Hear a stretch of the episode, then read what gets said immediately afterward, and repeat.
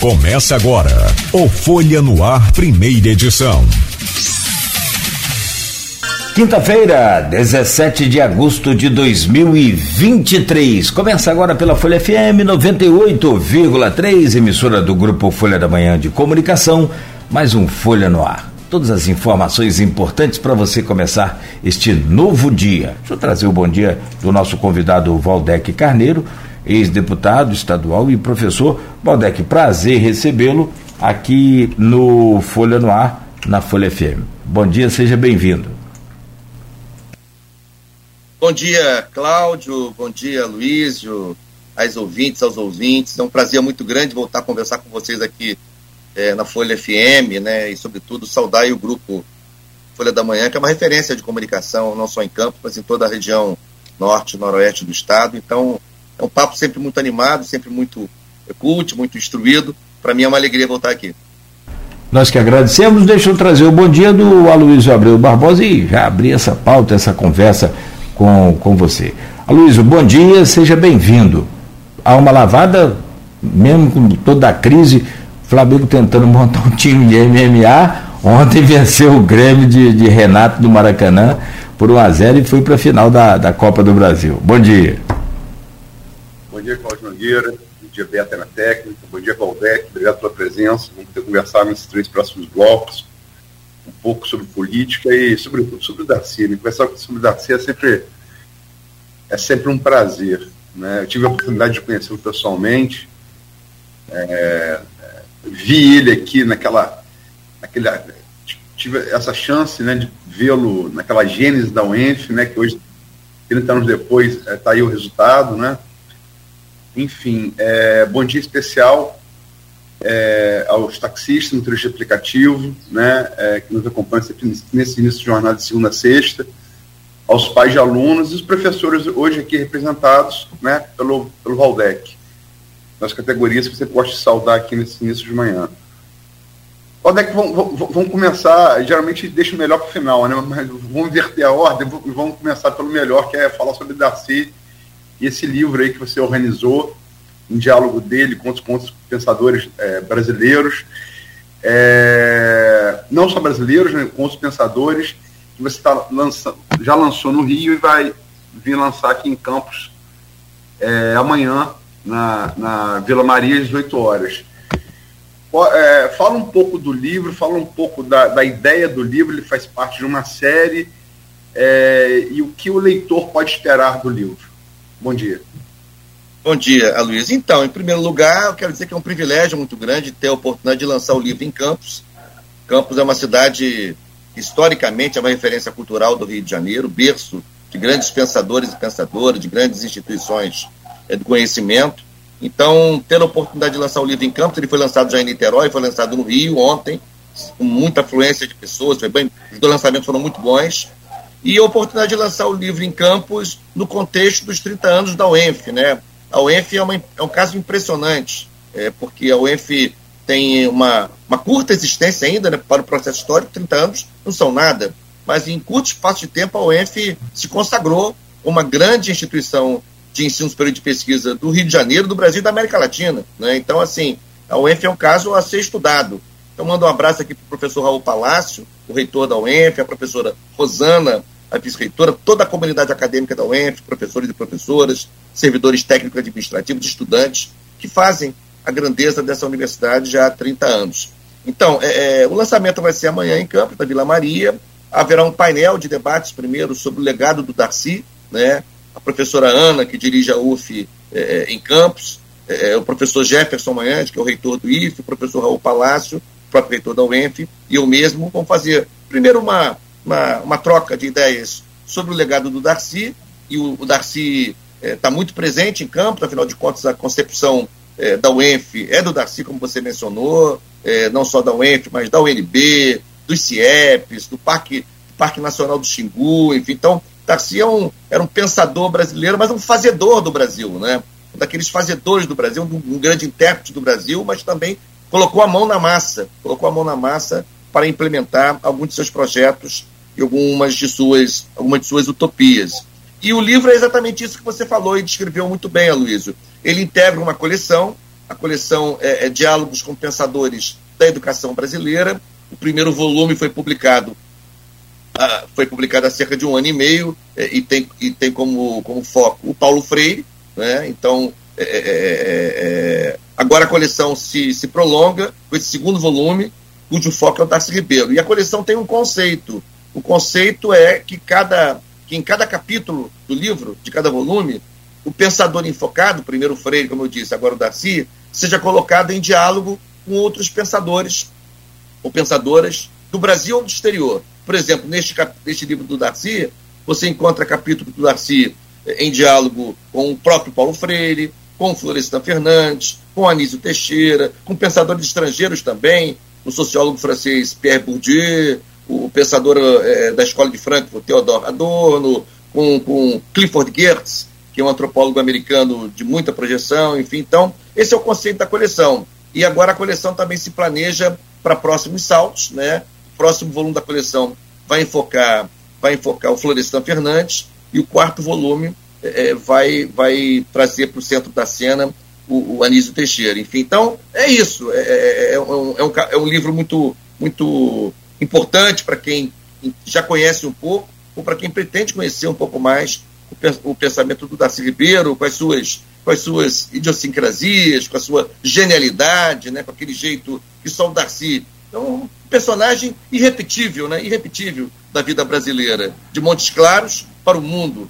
Então, assim, é uma alegria muito grande ter a oportunidade de ir em Campos, que é uma cidade que eu prezo muito, sempre fui muito bem acolhido, a começar por vocês, do Grupo Folha, mas toda a cidade, meus colegas educadores, né, da U F F, da U E N F, do I F E, enfim, da própria Rural, que tem uma presença aí em Campos, é, do, do, do Colégio Agrícola, é, é, Antônio Sarlo, que eu conheço muito bem, um, um trabalho histórico na formação de técnicos agrícolas em Campos, na, no, no ISEPAM, que é uma importante instituição de formação de professores da cidade. Então, uma alegria muito grande estar em Campos amanhã para fazer o lançamento e o debate sobre o livro. É, Darcy, eu, eu tive oportunidade de, de é, no início ali, eu, eu, eu, eu trabalhei na U E N F no, na, na, no início, num projeto que não foi à frente, na E B C T V, Escola Brasileira de Cinema e Televisão. Estava aí com o Geraldo Sarno, diretamente, o saudoso Geraldo Sarno, com o Orlando Senna também, que está aí até hoje, é, graças a Deus. E eu tive a oportunidade de fazer um, um, um, um, um voo de helicóptero com o Darcy, e era muito engraçado, cara. Ele ficava olhando para baixo, assim, aqui eu fazia isso, aqui eu fazia aquilo, aqui... e era só mato, né? Aquilo estava na cabeça dele. Para quem viu, teve a chance física de vislumbrar o que a gente via embaixo e ver hoje, assim, como, a, a, como você falou, além de pensador, a capacidade de transformar uma abstração em concreto, né? É impressionante, é impressionante. É, isso está presente nessa, nessa, nessa, nessa coletânea, Waldeck? Tá, está presente, está presente de várias formas, né? É, isso que tá tem, tem nessa, primeiro nessa, tem um, nessa, nessa tem um prefácio é, feito pela professora Malvina Tutman, que dirige o Fórum Estadual de Educação do Rio de Janeiro, ex-reitora da Unirio, ex-presidente do I N E P, uma grande dama da educação fluminense, que fala um pouco, faz um pouco essa abordagem do Darcy. Tem uma apresentação do conjunto da obra, que é feita por mim, como organizador, que eu trago também esses elementos, inclusive sintetizando, que eu acho, Cláudio e Aloysio, é, sintetizando é, assim, três ideias, força, é, que são muito marcantes do pensamento e na ação do Darcy Ribeiro. A primeira delas, é, que se tornou célebre, é, é que a ideia de que a crise na educação brasileira não é uma crise, é um projeto das elites para perpetuar sua dominação política e intelectual sobre a população. Então, essa ideia é muito forte no pensamento do Darcy, tanto que ele sempre buscou implantar instituições educacionais que, que dessem oportunidade, né, às crianças de origem popular, enfim, isso é uma ideia-força. O C E P S é o principal exemplo disso. A segunda ideia-força é, é aquela concepção dele, eu diria uma concepção dialética que ele tinha, é, do que ele chamava de seus fracassos, não é? Quando ele fala que, no fundo, no fundo, quando ele fracassou em alguns projetos na vida, não foram fracassos, mas foram, de certa maneira, é, vitórias, porque ele jamais se reconheceria, jamais aquietaria a sua consciência se tivesse vencido ao lado dos poderosos, né? Coisa muito forte. E a terceira grande ideia, força, que a gente busca sintetizar nessa obra, dos diferentes capítulos, é aquela é, pela qual o Darcy expressa a seguinte concepção: que é, é, é, é a ideia de que, diante das desigualdades, diante do arbítrio, né, só restam duas opções, é, resignar-se ou se indignar. E ele diz, eu jamais me resignarei. Resignar-se não é uma opção para mim. Então ele era um cara insubmisso, insurreto, indignado, mas muito criativo, muito amoroso, muito afetivo, muito apaixonado por seus projetos. E você, você teceu aí uma imagem, Luiz, falando desse, desse sobrevoo de helicóptero, que é o Darcy, né? Onde, onde, ele, onde a gente olhava para o nada, ele, olhava, ele, ele já via um projeto concluído, com gente dentro fazendo coisas. Então, isso que fez dele um grande gênio, onde, onde ele atuou, seja durante os dez anos, quinze anos que ele passou frequentando as comunidades indígenas, sobretudo na Amazônia e no Pantanal, onde ele produziu projetos absolutamente fundamentais. Aliás, a, a FUNAI, a FUNAI tem como, tem como, como ante, antecedente um órgão no, do qual o Darcy trabalhou, que é o Serviço de Proteção ao Índio. Foi ele que projetou o projeto nacional do Parque Nacional do Xingu, enfim. Pois é, é um cara, depois ele conhece o Anísio Teixeira, que é a grande virada na vida dele, a virada de chave na vida dele, é quando ele conhece o Anísio Teixeira, em meados dos anos cinquenta, ele tinha pelo Anísio Teixeira uma verdadeira, verdadeira veneração, ele trata o Anísio Teixeira como um mestre, né? ele, ele, ele falava assim, é, é, era um homem pequenininho, da cera baixinha, né? Era um homem pequenininho, mas o homem mais inteligente que eu conheci na vida. O Darcy fala, ele fala isso, e, e, o, Darcy, e o Anísio é, traz o Darcy para o campo da educação, e ele, e ele adentra a educação e vira uma referência. O Darcy foi ministro da educação do, do, do, do João Goulart, foi chefe da Casa Civil também, vocês sabem, foi ministro da educação. O Darcy foi fundador é, da, da U N B, aliás, o projeto da U N B é dele e do Anísio Teixeira, ele foi o primeiro reitor, é, enfim, depois veio para o Rio de Janeiro, na volta do exílio, né? Foi preso, foi exilado, volta definitiva, definitivamente ao Brasil na segunda metade dos anos setenta, já no contexto da anistia, antes da anistia, mas já no contexto do processo é, de abertura, né? Abertura que a, que a ditadura teve que conceder sob forte pressão. Lenta, e, gradual, segura. Lenta, segura e gradual, exatamente, exatamente. E ele se aproxima do Brizola, né? Que ele já conhecia, evidentemente, e eles fundam o P D T, é, fundam o P D T depois que o Brizola toma aquele golpe do Golbery contra o Silva e perde a legenda do, P D, do P T B. Ivete Vargas. É, exatamente, a Ivete Vargas é, é, é, fica como, como a herdeira do P T B.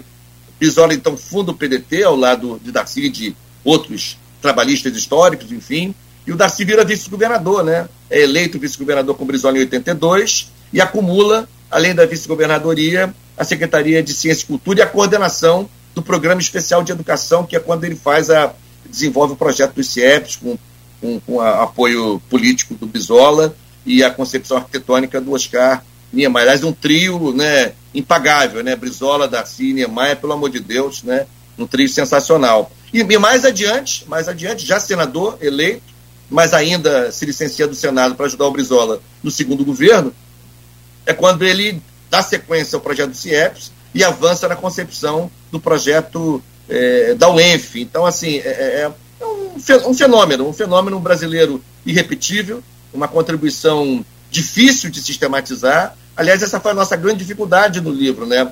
Darcy, são muitos Darcys, né, Cláudio e Luiz? São muitos Darcys, são muitas facetas, são muitas vertentes, vertentes. É o Darcy etnólogo e antropólogo, é o Darcy professor, é o Darcy reitor, é o Darcy ministro, é o Darcy político, é o Darcy escritor, enfim. Então, essa foi uma grande dificuldade. Mas como a coleção é muito focada no campo da educação, isso já nos ajudou, né? A gente tentou focar o livro em torno das posições, dos fazimentos, né, como ele gostava de dizer, e das concepções que ele, que ele manifestou no campo específico da educação.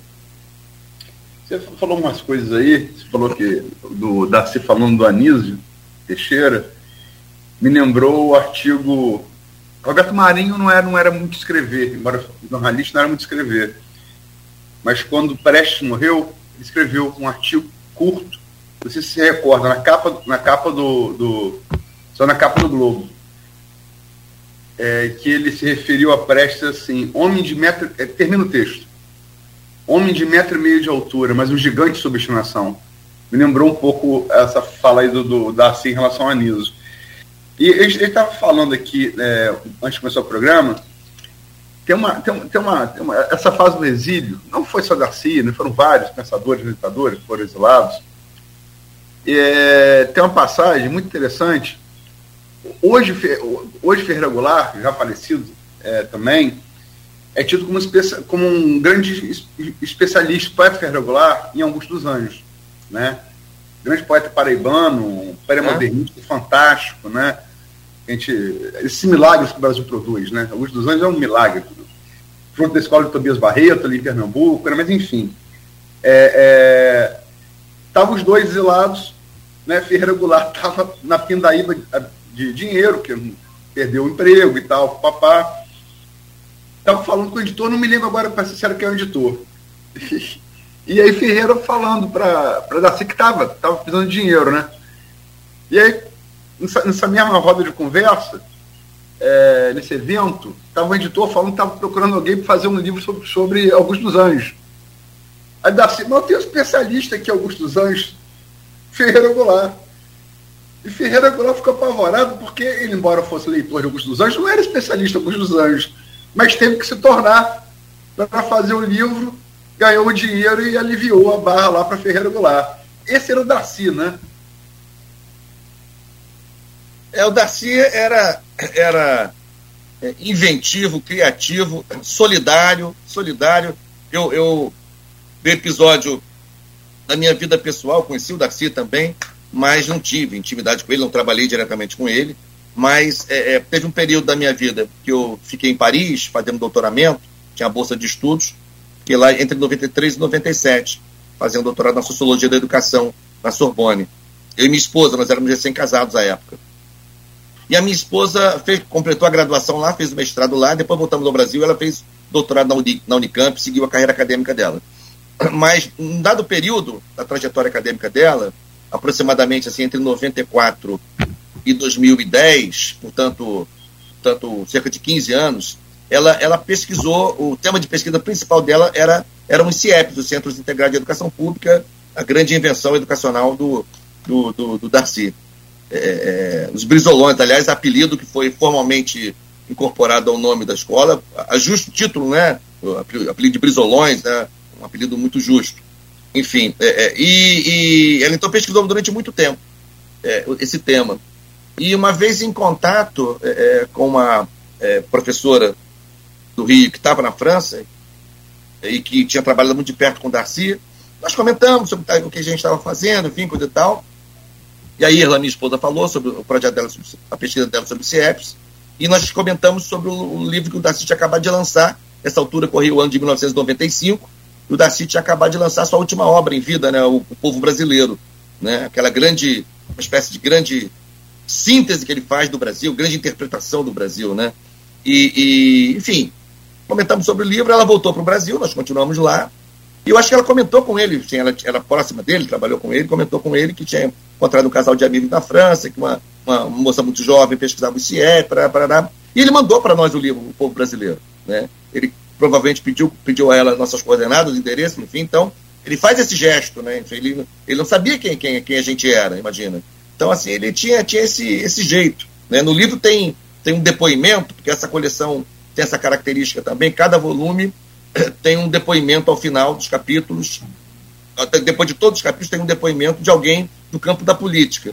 Então, no volume sobre o Paulo Freire, quem fez o depoimento foi o Lula, pediu o Lula o depoimento sobre o Paulo Freire e fez o depoimento que está no livro. E nesse volume é, sobre o Darcy Ribeiro, quem faz o depoimento é o meu querido amigo, foi deputado juntos por oito anos, Luiz Paulo Correia da Rocha, que é engenheiro de formação, topógrafo, e, e trabalhou com o Darcy, é, enquanto técnico, é, tanto no projeto dos C I E Ps, quanto no projeto da Passarela do Samba.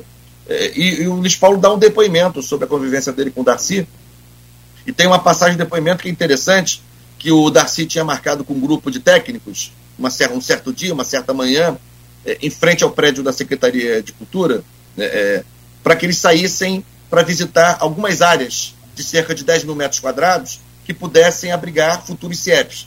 Aquilo que a gente estava conversando, né? Ele viu o terreno e já viu o C I E P construído, já via tudo pronto, já via as crianças entrando, uniformizadas, essas coisas, coisas do Darcy, do gênio que ele era. E aí, eh, marcaram lá um ponto de encontro, mas o Darcy não chegava. Não chegava, não chegava, não chegava, atrasou razoavelmente. E quando chegou, pediu muitas desculpas e disse que atrasou porque tinha ido tomar um café com o Geraldo Vandré, e o Geraldo Vandré tinha pedido um café ao Darcy, tomar um café com o Darcy, que era secretário de Cultura também, do governo Brizola, de Ciência e Cultura, e o Geraldo estava com um projeto é, que era um projeto, uma produção musical, é, Concerto do Universo. Aquelas coisas do Geraldo Vandré também, outra figura é, icônica, né? E disse que o, o pediu ajuda da Secretaria de Cultura, um apoio financeiro, e quando ele falou do projeto Concerto do Universo, é, o Darcy disse que ficou parado, né? Olhando para o Geraldo Vandré, sem dizer nada, assim, olhando, fitando o Geraldo Vandré, mas sem dizer palavra. E disse que ficou assim quase uns dez minutos, até que o Geraldo Vandré se perturbou e perguntou: professor Darcy, o senhor não vai dizer nada? Ele falou: desculpe, Geraldo. Ele começou a falar aí, eu fiquei ouvindo aqui o som das estrelas. Então, aquele jeito do Darcy, né? Então, o Geraldo Vandré veio lá com uma utopia do Concerto do Universo, ele respondeu com um devaneio de estar ouvindo o som, o som, o som das estrelas. Enfim, então, Darcy era isso. Darcy era feito de, de paixão, feito de sentimento, uma, um apaixonado pela arte, um, um dos principais defensores na história do Brasil dos nossos povos originários, né, que até hoje enfrentam muitas dificuldades, né, para a demarcação das suas terras. Enfim, recentemente, logo no início desse governo Lula três, uma das coisas que mais vieram à baila é, foi a questão dos Yanomami, a situação cruel, trágica, desumana é, que afetou o, o povo Yanomami no Brasil. Então, assim, é, Darcy era isso, Darcy era esse, essa síntese, esse gênio, esse cara... É, inaprendível, né? Não dá para aprender, aprender o Darcy numa categoria só, não dá, é um cara múltiplo, enfim. É, você está abordando, quer dizer, Darcy logicamente é, é, é, é, é pré-socrático, renascentista, né? É difícil você dizer qual é a faceta do Darcy, mas claramente no livro a face é, é do educador, isso, né? E, como você bem disse, Darcy participou de projetos únicos na, na, em, em relação à educação na, na história do, não só do Brasil, como, como, como que é da, da América Latina, né? Claro. A U N B, certamente, é o marco inicial, talvez, disso, né, a concepção dele, mas depois veio a ditadura, enfim, e a coisa... É, não, ele, não, não, ele chegou a concretizar a U N B como ele pensou, porque, enfim, contexto político, né? É, ditadura militar, golpe militar, enfim.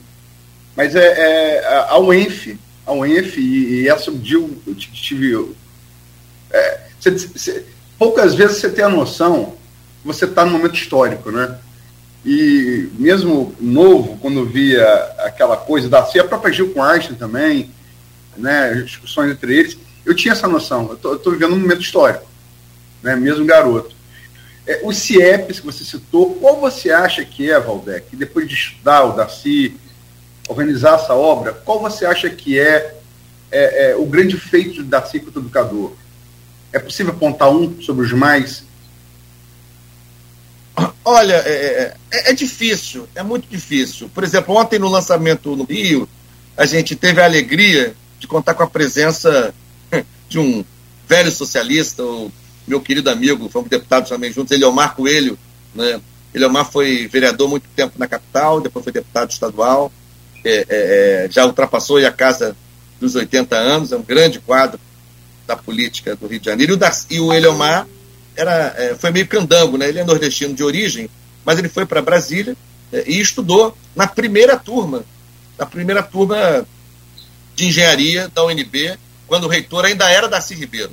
Então, o Eliomar conheceu Darcy Ribeiro como estudante da primeira turma de engenharia é, é, é, da U N B naquele, naquele iniciozinho dos anos, dos anos sessenta.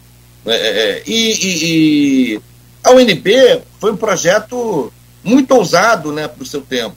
É, você tem razão, a ditadura sobreveio e, e todo o projeto, na sua extensão, não chegou a ser concretizado é, por Darcy, mas foi uma, uma, uma, digamos, uma certa ruptura com o modelo, com os modelos de universidade que o Brasil conhecia, conhecia até, até então. Lembrando sempre, o próprio Darcy faz questão de dizer isso o tempo todo, que o Darcy Ribeiro foi, foi o líder desse projeto, mas teve um protagonismo muito grande também do Anísio Teixeira, né? Então, Darcy Ribeiro, Darcy Ribeiro sempre fez questão de destacar que a U N B é um projeto de ambos, liderado por ambos. Agora, os C I E Ps tem uma, uma perspectiva, uma pegada, é, eu diria...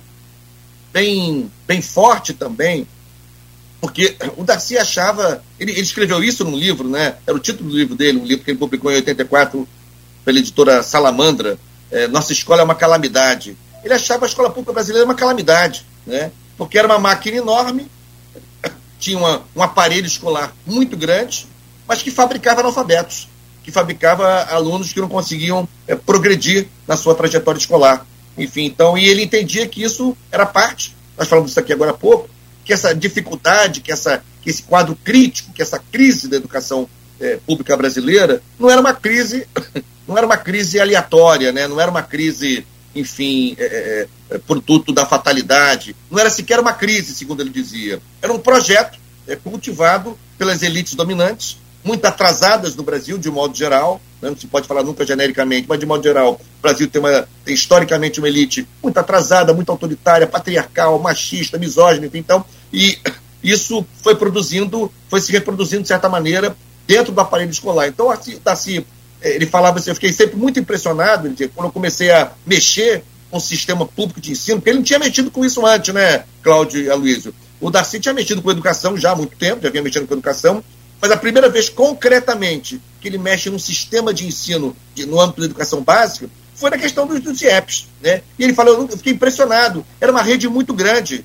o, o, o Aloysio, a rede escolar enorme, mas que não conseguia produzir avanços, né, na trajetória das crianças. Então, eu acho que os C I E Ps foi uma virada de chave, né? A concepção de educação integral, que não se limita à jornada de tempo integral, são coisas diferentes, né? Escola de, te... escola... escola de educação integral não é a mesma coisa que escola de tempo integral. É claro que num projeto de educação integral, que é um projeto holístico, né, de formação holística, unilateral, em que as crianças não só estudam as disciplinas mais clássicas, mas também se envolvem com a atividade de formação humana, a arte, o desporto, a tecnologia, entre outras coisas, enfim. Então, é claro que isso requer mais tempo para se concretizar, mas o fato de uma escola funcionar o dia inteiro não quer dizer que seja um projeto de educação integral. Tem uma diferença conceitual importante aí. Então, Darcy entendeu isso muito bem, se cercou de pessoas do maior valor. É difícil citar todo mundo, mas assim, é citar a professora Lia Faria, que você deve conhecer, que foi secretária de Estado de Educação,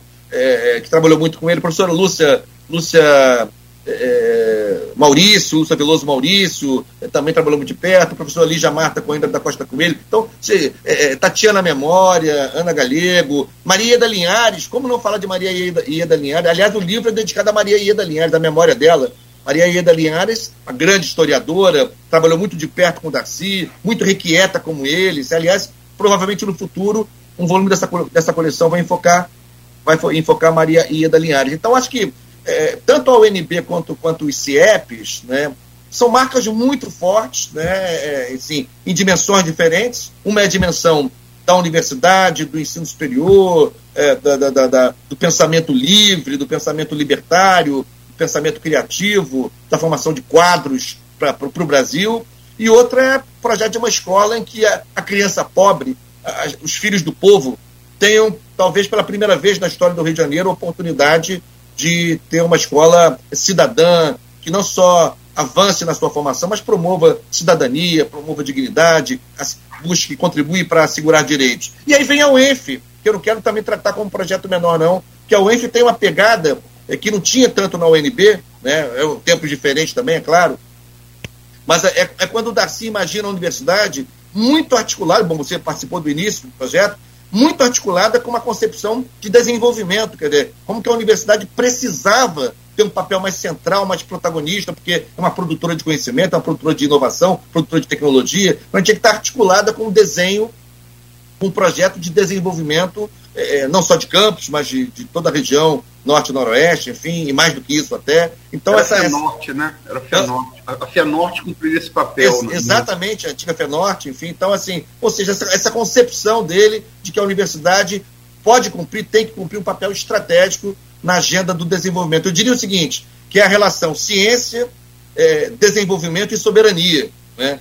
Isso está muito articulado, está muito presente no projeto da U E N F. Quer dizer, um país soberano é um país que é, é capaz de produzir conhecimento, fazer ciência, produzir inovação, é, e, com, e com isso se inserir na agenda internacional, se inserir no chamado Concerto das Nações, de, que de concerto não tem nada, né? Tenha muita tensão, tenha muita porradaria entre os países, né? Muita, muita disputa bélica, muita disputa econômica, comercial, mas para se inserir nessa geopolítica, com altivez, o país precisa ter autonomia científica, produção do conhecimento, enfim. Então, não é à toa que as grandes forças da economia internacional, Estados Unidos, Alemanha, China, os países asiáticos, por exemplo, são os que lideram no mundo o registro de patentes, né? O registro de patentes internacionais, de novos engenhos, novas invenções, se você pegar a relação, é Estados Unidos, é China, é Alemanha, enfim, então... E a U E N F, a U E N F nasce com essa concepção, uma universidade que nasce com todo o corpo docente já é, trinta anos atrás, todo o corpo docente de doutores, todo o corpo docente é, com dedicação integral à universidade, enfim, então, eu acho que são, são projetos é, nas suas, para os seus tempos, para as suas épocas, são projetos de muito grande porte. Agora, no caso dos C I E Ps, eu quero insistir, eu, eu diria, assim, eu diria, é, talvez com certo... com certo entusiasmo em função da produção do livro, mas acho que o C I E P é a principal página, a principal página da história da educação pública no Brasil. É, é, não, não, não, não tem nenhum projeto perfeito, porque é, é, nós humanos não somos perfeitos, enfim, a, a perfeição não é uma condição humana. Claro que os C I E Ps tinham algumas contradições, aspectos, por exemplo, é, quando, quando o projeto dos C I E Ps começou a ser implementado, né, tinha aquela meta de, de alcançar quinhentos C I E Ps, não é isso? quinhentos C I E Ps. É, é, é, várias escolas estaduais, várias escolas estaduais que não eram C I E Ps, é, de certa maneira foram sacrificadas por esse projeto, né? É, na verdade, os C I E Ps se constituíram, à época, numa espécie de rede estadual paralela, paralela às escolas estaduais que já existiam. Então, houve críticas, muitas críticas, eu me lembro muito bem, eu ainda era adolescente, estava estudando na U F F, mas eu me lembro que é, havia críticas do movimento docente, havia críticas de intelectuais do campo da educação, que o C I E P era um projeto inovador, criativo, de grande porte, beleza, mas não, podia, não era possível esquecer é, mais de mil escolas que a rede estadual tinha, e que não eram C I E P, não iam se transformar em C I E P, enfim, então, é, ou seja, todo, como todo projeto, como toda a criação humana, tem, tinha suas, suas contradições, mas assim, pelo volume, pelo alcance, pela concepção política, pelo projeto eh, cidadão ali, ali, ali embutido, eu, eu acho que os C I E Ps representaram, eh, como política pública de educação, talvez a página mais importante da história da educação escolar brasileira, com inspirações que o próprio Anísio, o próprio Darcy assumia, por exemplo, o, o Darcy publicamente assumia que o C I E P tinha uma inspiração do projeto que o, que o Anísio Teixeira tinha criado na Bahia, a, a, escola, a escola Parque, né, a, a, que ele criou no governo do Otávio Mangabeira, nos anos cinquenta, quando foi secretário de Educação do, do, do Otávio Mangabeira. Então, o Anísio continuou influenciando o Darcy, mas, enfim, é, são projetos grandiosos, né? Projetos é, é, que só podiam ser imaginados e tocados é, por, por grandes gênios, como era o caso do Darcy. São marcas indeléveis, inapagáveis da, da história da educação brasileira, da história do ensino superior no Brasil. Waldeck Carneiro e Aloysio, a gente falando aqui sobre o U E N F, vocês contando aí a, a passagem, Aloysio registrando também lá o início é, da, das obras e aquela coisa toda, eu me lembrei, e eu começando também minha carreira como radialista, é, chega a pauta lá, ó, tem que fazer cobertura do Brizola, na, na, não era nem, era o projeto da U E N F, né? Aqueles lançamentos de, de pedra. E aí, nesse dia, estava ninguém mais, ninguém menos que Brizola, Darcy e Oscar Niemeyer. Cara, claro, eu novo, começando, não entendia muita coisa ainda, e você vai entendendo ao longo dos anos, né, e, que, que passou rápido, o peso daqueles é, é, personagens na, na, aqui na nossa região, para a nossa educação, para o nosso desenvolvimento. Como que foi importante...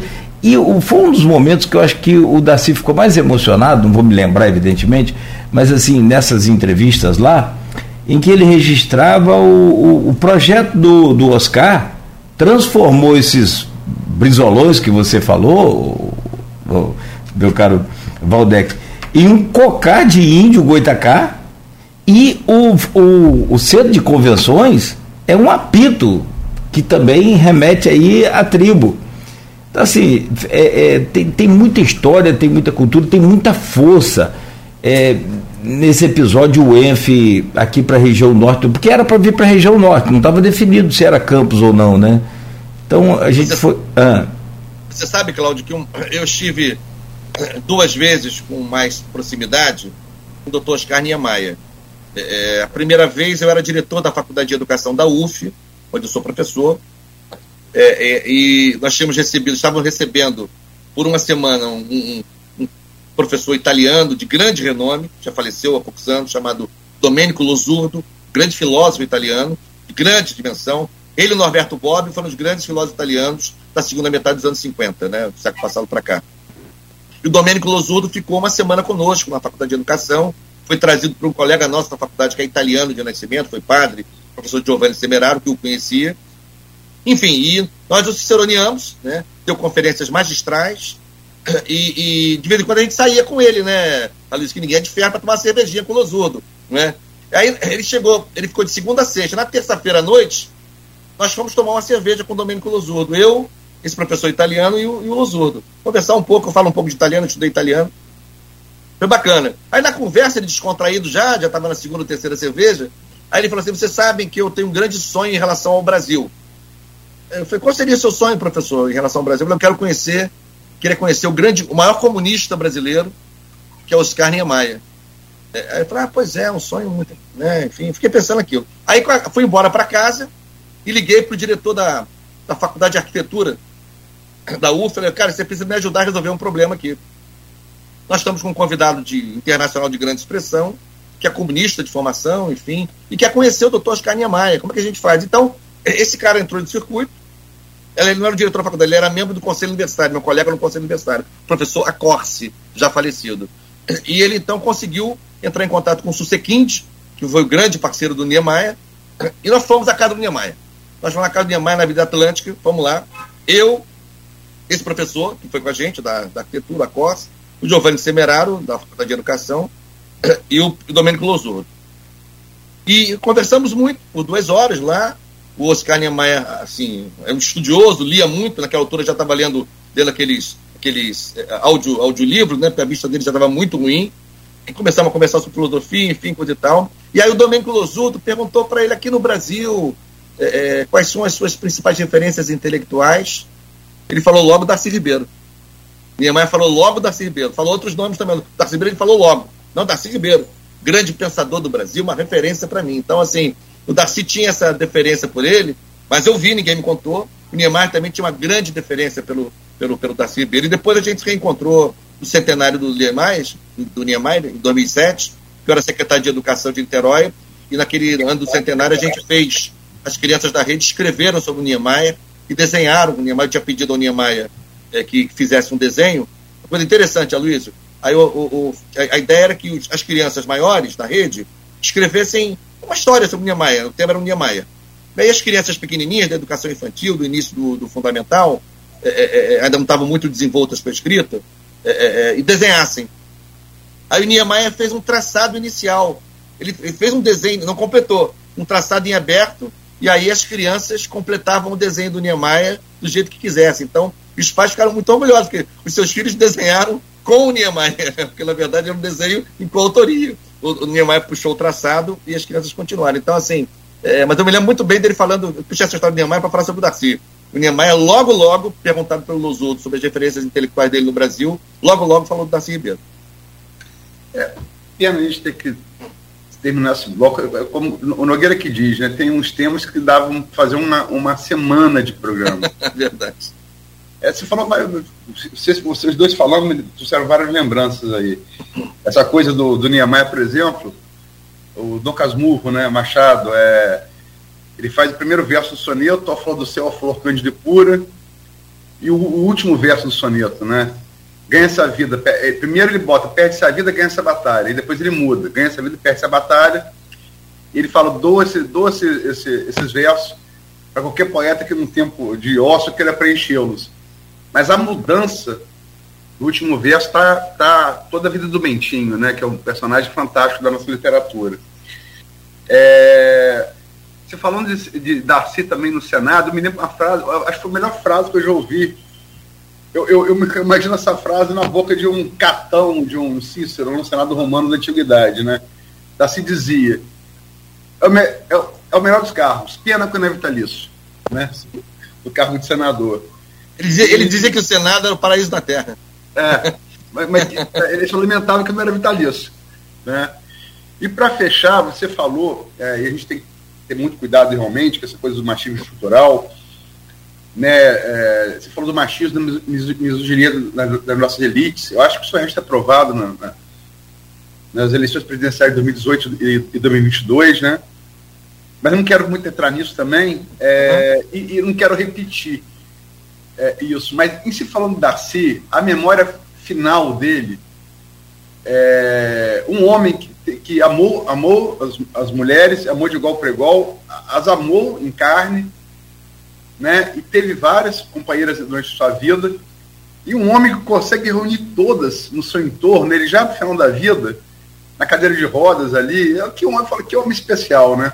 É, nesse ponto é um Charlie Chaplin, né? Um camarada que ele tem um poder de encantamento que é, é, essa figura dele com as, com, as, com as mulheres da vida dele, eu acho que é uma coisa que pouquíssimos homens seriam capazes de reproduzir, Waldeck. É porque, é, assim, é, então, é, a impressão que eu tenho é que é, as, as relações que ele estabeleceu com essas mulheres que atravessaram sua vida, enfim, com as quais ele se relacionou, e em alguns casos muito profundamente, nunca eram relações, nunca eram relações, usando a expressão que você falou agora, nunca eram relações apenas de carne, né? Eram relações sempre, eram relações sempre muito atravessadas por projetos, por utopias, por é, parcerias de vida, né? Construíam coisas juntas, né? Então, assim, é, é, ele, ele teve muito envolvimento com mulheres que, que é, participaram de diferentes projetos da vida dele, construíram com ele histórias marcantes. Então, assim, as relações tinham essa profundidade, tinham essa densidade, né? Enfim, então, acho que isso, de alguma maneira, fazia parte desse encantamento de que você fala, ou seja, as relações não eram superficiais, é isso que eu quero dizer. Aparentemente, eu não sou um grande biógrafo para dizer isso, imagina, mas a impressão que eu tenho é que não eram relações superficiais, ao contrário, eram relações muito densas, que em alguns casos podiam passar pela relação carnal, como você diz, mas passavam por uma, por uma, por uma, por uma simbiose, um, um, sonhos que eram, que eram sonhados juntos, utopias que eram perseguidas juntos, então isso aproximava as pessoas, né? Então me parece que isso pode explicar um pouco a capacidade que ele teve de, você falou muito, né? É, você falou em off, voltou a esse ponto agora, que é uma foto muito emblemática, né? O Darcy na, na, em, em cadeira de rodas, enfim, cercado por um grupo grande de mulheres, enfim, com todas elas a, a relação foi de muita densidade, né? Eles, eles compartilharam coisas que foram muito importantes para as suas vidas, para a vida dele e para a vida delas. Então, acho que era isso que fazia, fazia digamos assim, é, é, proporcionava esse, esse encantamento, essa, essa solidez, enfim, essa coisa que, que não se apagou, né? Que não, sempre, sempre deixa uma memória, sempre deixa uma, uma marca, enfim, é, me parece isso. Eu acho que o Zygmunt Bauman, quando cunhou o conceito de relações líquidas, ele usou o Darcy como, como, como referência. Eu não... Mas é, líquidas mais densas, como você falou. Uhum. Uhum. Caudalosas. Eu não, me, eu não... Não, não, tudo bem, claro. Eu, eu que interrompi, mas eu não me imagino numa foto dessa, até porque se tivesse de cadeira de rodas, seguramente na tentativa de uma reunião para uma foto dessa, seguramente eu teria que sair dali, se vivo, para uma cama, definitivamente. Ó, vou fazer o, o intervalo, são sete e cinquenta e seis, vou pedir a você, meu caro Waldeck é, Carneiro, ex-deputado estadual, professor, e vem a Campos para lançar o livro, depois a gente vai repetir, pedir a você também para convidar aí seus amigos, claro. Ouvintes, claro, né? Claro. Seus eleitores também, que você tem, claro, claro, naturalmente, quando deputado, né? É, aliás, só para fechar aqui, você é suplente de deputado federal? Isso eu, mesmo. Do, daquele ex-presidente do, do, do Flamengo, ou daquele, como é que é? Bandeira é, de Mello? É, é, é o Bandeira de Mello, está exercendo o mandato, hum. a Tatiana Roque e eu. Essa é a sequência. Ah, tá. Tudo bem. Bom, eu queria, antes do intervalo, se me permite, Nogueira? Por favor. Registrar aqui o Marcelo Almeida. Professor Marcelo Almeida, né? Alô, amigos Cláudio e Aloysio, bom dia, saudações agrícolas. Todo tributo ao U E N F. Por favor, transmito o cordial e fraterno abraço da Escola Agrícola Antônio Sarlo ao super professor Waldeck Carneiro. Tudo de bom a todos da Folha F M.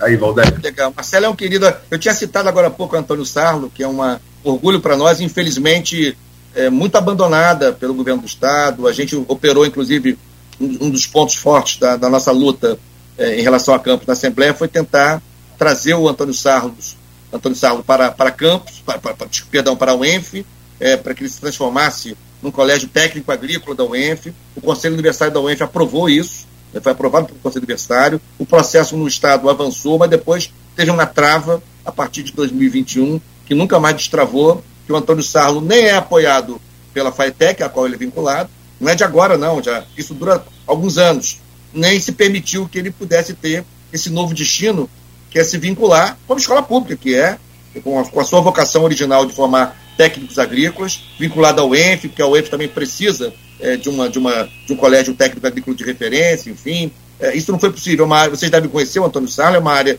descomunal, uma área extensíssima, um, inclui, quando eu visitei a última vez, corri o ano de vinte e um, é, é, já no, no iniciozinho do pós-pandemia, eu visitei é, é, assim, equipamentos fantásticos, abandonados, equipamentos que raros, poucos colégios agrícolas é, dispõem no Brasil.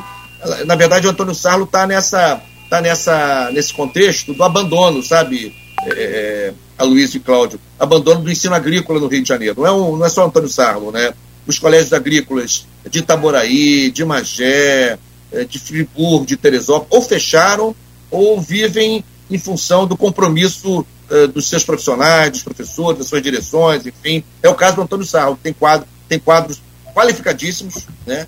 É, o professor Marcelo é um símbolo disso, mas tem vários professores e professoras do maior valor, que teriam um lugar em qualquer colégio agrícola do Brasil, né? E infelizmente enfrenta essa dificuldade. Mas um abraço grande ao Marcelo, parabéns pela história bonita do Antônio Sarlo, é, enfrentando é, esse quadro de abandono com muita dignidade, muita altivez. Espero que a gente consiga em algum momento consolidar a sua incorporação ao acervo de instituições da U E N F. Nós vamos continuar essa conversa com o Waldeck Carneiro no próximo bloco, com o oferecimento de Coagro, Proteus, Unimed Campos, Laboratório Plínio Bacelar e Vacina Plínio Bacelar. Continue ligado, voltaremos em instantes. No programa de hoje, com a Aloysio Abreu Barbosa, nós estamos conversando com Waldeck Carneiro, ex-deputado estadual e professor. Vamos retomar aí essa conversa, virando a chave agora, deixando um pouco da, da cultura, desse momento aí do livro, que aliás a gente volta a falar no final sobre o lançamento que vai ser amanhã, é, em homenagem, em um tributo ao centenário da Darcy Ribeiro. O Waldeck Carneiro, é, o Aloysio Abreu Barbosa faz a gentileza de abrir esse bloco então com o Waldeck. Aloysio, por favor.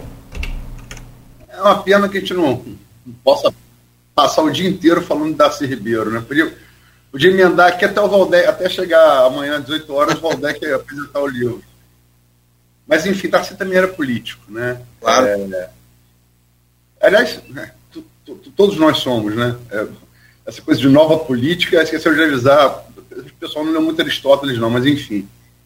É, o governo Lula três. É, como é que você está vendo esses, esses seis meses aí, que estamos hoje dia dezessete, passado dezessete dias dos seis primeiros meses do Lula três, qual a sua avaliação, Waldeck?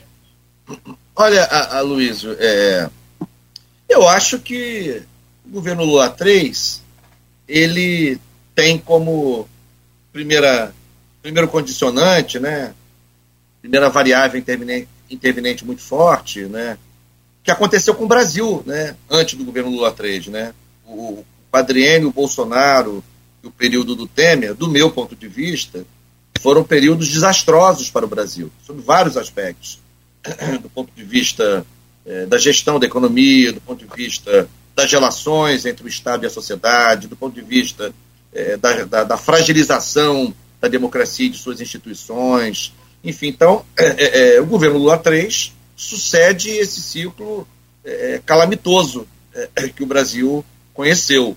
Consequentemente, tem, né, tem dificuldades que decorrem daí.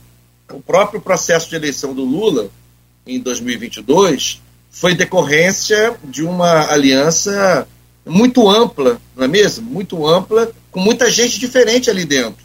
Muita gente que pensa coisas diferentes sobre o papel do Estado, sobre a macroeconomia, sobre a própria, sobre a própria, as próprias relações entre poder executivo, poder judiciário, poder legislativo, enfim. Então, essa é uma dificuldade muito grande. Você pode, a, a própria chapa presidencial, não é? Você pega o Lula e pega o Geraldo Alckmin, estou fazendo aqui um juízo de valor, entenda bem, mas o Geraldo Alckmin era, na minha opinião, o principal nome da direita brasileira, né? É um, talvez um dos principais quadros da direita brasileira, e, e, e virou vice do Lula. O Geraldo Alckmin foi o cara que em dois mil e dezoito fez alguns dos mais duros ataques, né, ao Lula e ao P T. Então, assim, Eu compreendo, eu compreendo perfeitamente, eu estava nesse processo, a necessidade de forjar uma aliança com essa característica, né, com essa amplitude, com essa, com essa diversidade de posições, porque havia, havia uma necessidade imperiosa de derrotar é, a extrema-direita, uma matriz fascista ou neofascista que buscava, que buscava assim, se, se, se consolidar, digamos assim. Mas isso traz dificuldades. Assim, tem, tem dificuldades na relação com o Congresso Nacional, não é fácil, né? As dificuldades com a Câmara, principalmente, têm aparecido, né? Agora, é, tem medidas, tem medidas que revelam que o governo tem uma outra orientação e tem outras prioridades. Agora, agora há pouco a gente falou no bloco anterior sobre a questão é, dos povos, dos povos é, originários, dos povos tradicionais, e o governo Lula com um olhar completamente diferente. É, tem havido um esforço muito grande no sentido, no sentido de é, reativar algumas, algumas ações no campo da educação, como, por exemplo, a alfabetização de crianças na idade certa, investimento com educação integral, retomar o debate fundamental que foi abandonado sobre o Plano Nacional de Educação. O Plano Nacional de Educação é uma lei federal, tem dez anos de vigência, expira agora em junho de dois mil e vinte e quatro, está abandonado, ficou abandonado nos últimos seis anos. Então, o Brasil vai ter um novo Plano Nacional de Educação para o decênio vinte e quatro, trinta e quatro, e o governo está buscando cuidar disso. Aqui, em relação ao Rio de Janeiro, por exemplo, eu estava com o Lula, eu estive numa agenda com o Lula na sexta, quinta-feira passada. O Lula anunciou investimentos importantes, não só para o Rio de Janeiro, mas para o Brasil como um todo, mas no Rio de Janeiro, investimentos importantíssimos do ponto de vista, do ponto de vista da ciência e tecnologia, por exemplo, a nova sede do Instituto de Matemática Pura e Aplicada, o INPATEC, como, por exemplo, uma, uma decisão muito importante. Nós fizemos muito esse debate na L E R J, na legislatura passada, sobre a questão da relação entre o Galeão e o Santos Dumont. O Galeão estava abandonado à própria sorte. Uma vergonha que uma cidade como o Rio de Janeiro tem o seu aeroporto internacional da, tratado daquele jeito, que não é só, é só um aeroporto internacional de passageiros, é um aeroporto de cargas também muito importante, fundamental para gerar empregos, fundamental para a economia do Estado. Enfim, o Santos Dumont não tem capacidade, nem tem... A própria localização do Santos Dumont, vocês conhecem muito bem, ali no, encravado na cidade, não pode ser. Então, ou seja, tem decisões muito importantes acontecendo na área, na área dos direitos humanos, né? O ministro com posições muito assertivas, enfim. Então, eu acho que tem mudanças significativas em curso. Mas é um governo difícil. É um governo difícil porque a correlação de forças é, é, não é fácil, né? Porque é, é, a, a formatação do Ministério precisou dar respostas a essa aliança. E, e, tem, e tem gente nos ministérios com visões muito diferentes, enfim. Então, eu acho que é, é, é uma travessia, é uma travessia própria a um governo que está transitando, digamos assim, de um ambiente autoritário para um ambiente eh, democrático, mas eh, tem, tem limites, tem limites importantes. Eu quero aprender muito a questão, questão nacional, quero fazer a transição logo para o estadual para chegar ao municipal. É só alguns apontamentos do que você falou. Você, quando você fala governo Bolsonaro, e, e, e é uma prática de, muito, de muitos é, progressistas, não, só, não é exclusiva sua, de colocar o governo Temer no mesmo bolo do governo Bolsonaro. É, eu, eu, eu, eu não pretendo fazer juízo de valor sobre isso. É, um pouco fazer defesa de Temer. Até porque ele, como, como bom constitucionalista, ele pode fazer por conta própria, né? Mas há que se lembrar que, é, economicamente, o governo Temer foi buscar um ator muito importante do governo Lula, a saber, Henrique Meirelles, presidente do Banco Central nos oito anos do, do, do, do governo Lula, para tentar conter aquela recessão criada com a nova matriz econômica de Dilma e Mantega, né? E tiveram algum sucesso nisso, a despeito realmente de críticas em outras áreas. É, e Alckmin, direita, é, é, é, é, é, essa... Isso que a gente viu antes, esse, essa, essa bipolaridade P T e P S D B, o P S D B virou direita. E particularmente, eu nunca... Transitou, gostei. Né? Foi, foi é. transitando, né? Foi transitando.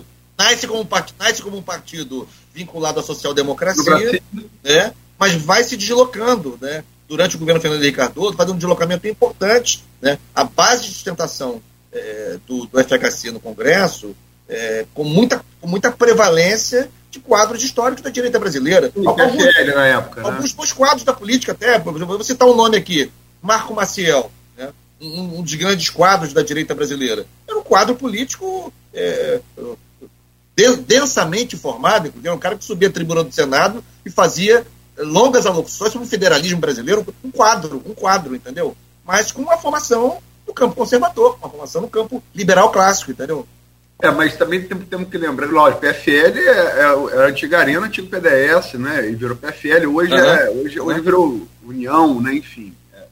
Mas é, há que se lembrar também que o P T, para chegar ao poder, teve como vice alguém do Partido Liberal, né? Então, há que se fazer arranjo para você chegar ao poder. Não, mas é claro, eu entendo isso. É, é verdade, é verdade. É, é. É, mas vamos lá, vamos... vamos, vamos Chega, chega, chega mais, mais para perto aqui.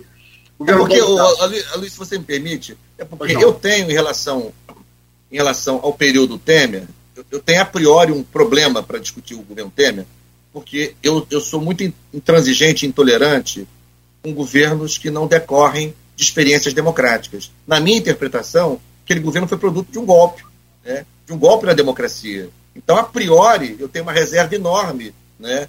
Uma reserva não, porque o, o Temer, que, que, como você lembrou, é, era tido como um constitucionalista, escreveu, inclusive, livros sobre, sobre a teoria constitucional, eh, ministrou cursos, né, professor de direito constitucional, mas, na minha opinião, na sua trajetória, na sua trajetória política, foi um dos, um dos protagonistas de um processo de ruptura com a Constituição. Então, assim, essa minha leitura política, né, que eu não estou querendo transformá-la como uma verdade sobre os fatos, mas a minha leitura o tempo todo, o tempo todo, como deputado defendi essa tese o tempo todo, isso, isso me faz ter, para com o governo Temer, uma posição a priori muito crítica, porque eu acho que é um governo usurpador, um governo oriundo de um golpe na democracia. É, é essa, discussão, essa discussão do golpe já dá, dá outro programa, né? É verdade. O que eu, o que eu sempre pergunto é, a quem pensa como você... É, e eu respeito muito o seu pensamento, é, por que que o impeachment de Dilma foi golpe de Collor, não? Né? Mas eu não, não, não, não vou meter nessa, não. Vou deixar a pergunta em suspenso é, para a gente passar para o estadual. Como é que você vê o, o governo Cláudio Castro? Eu vejo como eu via antes, como deputado, né? Eu vejo um governo com muitas limitações, né? Com muitas limitações, em várias áreas, né? É, por exemplo, se você perguntar é, para quem atua no campo da educação, você, na, na sua apresentação inicial, você fez uma saudação, entre outras categorias profissionais, uma saudação aos professores e professoras, aos educadores, né? Eu acho que a, a rede estadual de educação vive um dos seus piores momentos na história recente do Rio de Janeiro, né? No campo da ciência e tecnologia, nós temos uma, uma instituição que é a FAETEC, né, que é responsável por uma rede importante também de escolas de ensino técnico profissional, que vive uma situação de sucateamento já há alguns anos, né? No campo da segurança pública, o governador é, é, católico é, é, dirige o governo que mais mata gente no Rio de Janeiro, né? Essa guerra fake, essa guerra fracassada contra o tráfico, produz uma espiral de violência sem fim. O governo Castro lidera, desde, desde a fusão, pelo menos, é, é, e são dados do Instituto de Segurança Pública, não são dados meus, são dados do I S P, é o governo que mais tem é, é, protagonizado mortes de civis por intervenção de agentes, de agentes do Estado. Então, assim, eu vejo com um olhar muito crítico. É, agora, é, vai, vai começar a ter aí uma onda de investimentos do Rio de Janeiro, né? E é possível, como aconteceu no passado, se isso de fato eh, se confirmar, os anúncios que o Lula eh, fez recentemente são anúncios que apontam para uma larga escala de investimentos no Rio de Janeiro, é possível que isso, eh, enfim, eh, melhore um pouco a situação do Estado, mas assim, eu tenho um, um olhar muito crítico sobre o governo do Estado já há algum tempo. É, Lula claramente quer recuperar o Rio de Janeiro, que já foi lulista, votou em Lula em dois mil e dois, votou em Lula em dois mil e seis, votou em Dilma em, em dois mil e dez, votou em Dilma... Em, não, em dois mil e quatorze acho que já houve... Ficou mais apertado, foi mais é, apertado, bem mais apertado. Bem mais apertado. Mas, mas, mas votou, pelo menos em três eleições, é um Estado que votou com o P T.